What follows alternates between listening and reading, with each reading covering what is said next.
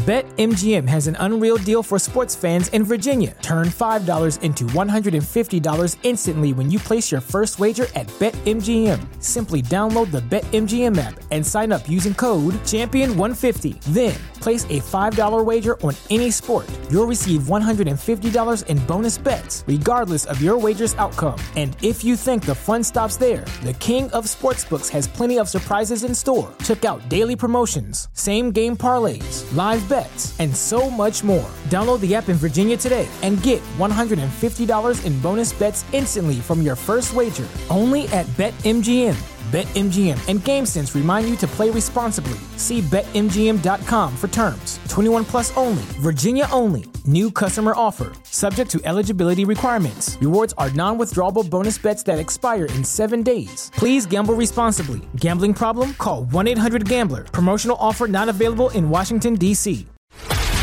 This is a News.com news flash. A man in Kentucky accused of killing two police officers and a deputy was found dead while being held in jail just before he was about to appear in court.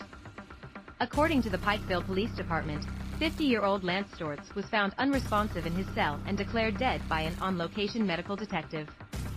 His body was brought to the Kentucky Pikeville Medical Center. Storz was arrested after an hours-long shooting standoff with police which led to several officers' deaths in July 2022. He was set to appear in court on March 23 th. It would have been the first time since his indictment. Storz is responsible for the death of Floyd County Deputy William Petry, Prestonsburg Police Captain Ralph Frasure, and K-9 handler Jacob Arth Chaffins.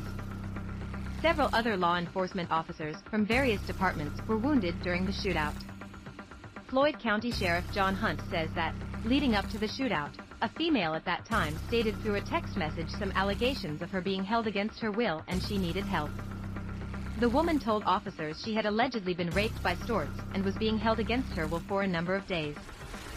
Once police arrived, it was an all-out bloodbath. The sheriff's department released a statement after the shooting that reads, they encountered pure hell when they arrived. They had no chance.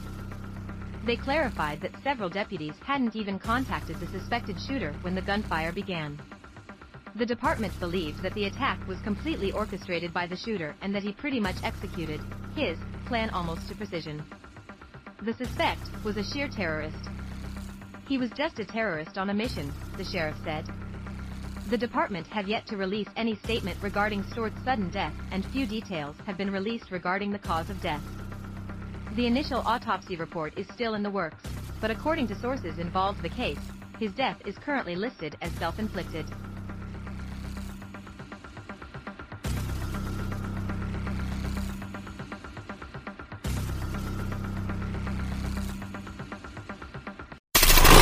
Knowledge. Knowledge.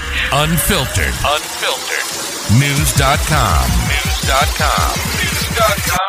News.